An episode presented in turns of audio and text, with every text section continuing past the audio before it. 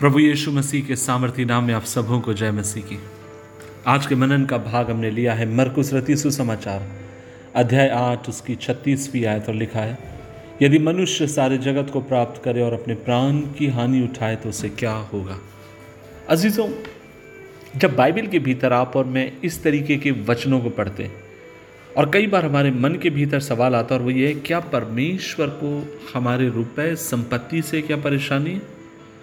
क्या परमेश्वर नहीं चाहता कि उसके लोगों के पास ये सब कुछ हो? आज से कई साल पहले की बात है। लगभग कह सकते हैं कि लगभग चालीस साल, पचास साल पहले के जो प्रीचर्स को, प्रचारकों को आप सुनेंगे, वे हमेशा इस बात के विरुद्ध में थे। वे हमेशा धनवानों के अगेंस्ट में प्रचार करते, वो हमेशा धन के विरुद्ध विपरीत प्रचार करते।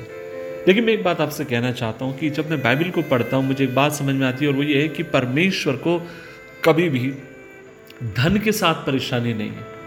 अब जबकि बाइबल के भीतर पाएँगे कि बहुत सारे परमेश्वर के ऐसे भक्त थे जो बहुत अमीर थे। उदाहरण के लिए अब्राहम के बारे में बाइबल कहती है, अब्राहम बहुत अमीर था। अब देखिए, यूसुफ जो प्रधानमंत्री बन गया अब देखिए बड़े बड़े काफ़ी परमेश्वर के जनों को दाऊद एक राजा था।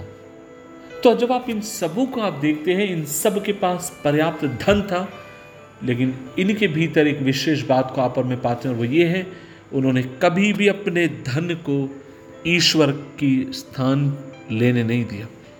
सुलेमान बुद्धिमान था, धनी था, लेकिन कभी भी उन लोगों ने, परमेश्वर के जनों ने रुपए या पैसों को, औदों को कभी भी परमेश्वर के स्थान को उन्होंने नहीं दिया। इसलिए मैं आज आपसे कहना चाहता हूँ, कभी भी इन्हें ईश्वर ना बनने दें। खुदा से प्रार्थना करें कि वो आपको बढ़ाए, आपके सिवानों को बढ़ाए। आपकी सीमाओं को बढ़ाएँ। परमेश्वर आपके बिज़नेस में, आपके काम में, आपकी नौकरी में परमेश्वर आपको आशीष दे। लेकिन साथ ही साथ ये भी दुआ करिए कि प्रभु जी, मैं कितना भी अधिक बढ़ता जाऊँ, कितना भी अधिक धनाढ़ में होता चला जाऊँ, मुझे अनुग्रह दीजिए। खुदावन, मैं उतना अधिक आपकी सजदा करूँ, उतना अधिक आपके सामने दीन बनूं, उतना अधिक आपके सामने झुक कर परमेश्वर में आपकी इबादत करने वाला ठहरूं। अज़ीज़ परमेश्वर का वचन आपसे मुझसे कहता है कि कई बार ये संपत्ति जो है मूर्ति का आकार ले सकती। और परमेश्वर मूर्ति से नफरत करता।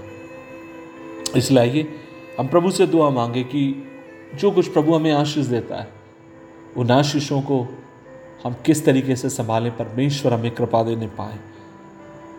मैं जब बाइबल पढ़ता हूँ, मुझे एक कहानी बहुत अधिक स्पर्श करती है और वह कहानी है प्रेरितों के काम की किताब अध्याय तीन के भीतर।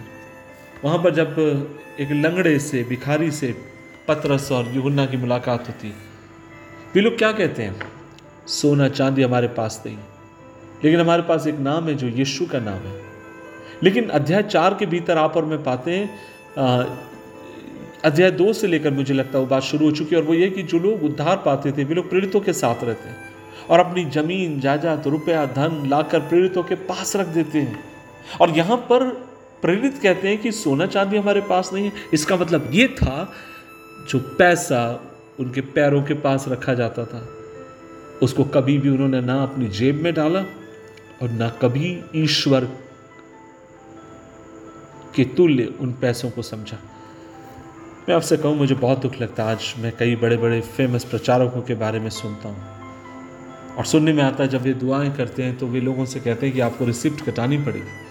जब वे लोगों के लिए प्रार्थना करते हैं तो उन्हें कहते हैं कि आपको पाँच हज़ार छः हज़ार की एक रिसिप्ट देनी होगी। उसके बाद ही मैं आपके लिए दुआ करूँगा। मेरे भाई, मेरी बहन किशोर हमारी मसीहत जा रही प्रभु ने हमें क्या कहा? प्रभु ने कहा, जिस नगर में तुम जाओ और उस नगर में क्या करना? कोई बीमार हो, उसके लिए प्रार्थना करो, क्योंकि तुमने मुफ़्त में पाया और मुफ़्त में तुम उससे दो। लेकिन आज हम क्या कर रहे हैं? आज परमेश्वर के वरदानों को बेचकर हम पैसा कमाना चाह रहे हैं, लेकिन प्रभु हमें अनुग्रह दे। प्रभु हमारे मन को और सोच और विचारों को खोले, ताकि उसमें और अधिक हम परिपक्व होते चले जाएँ।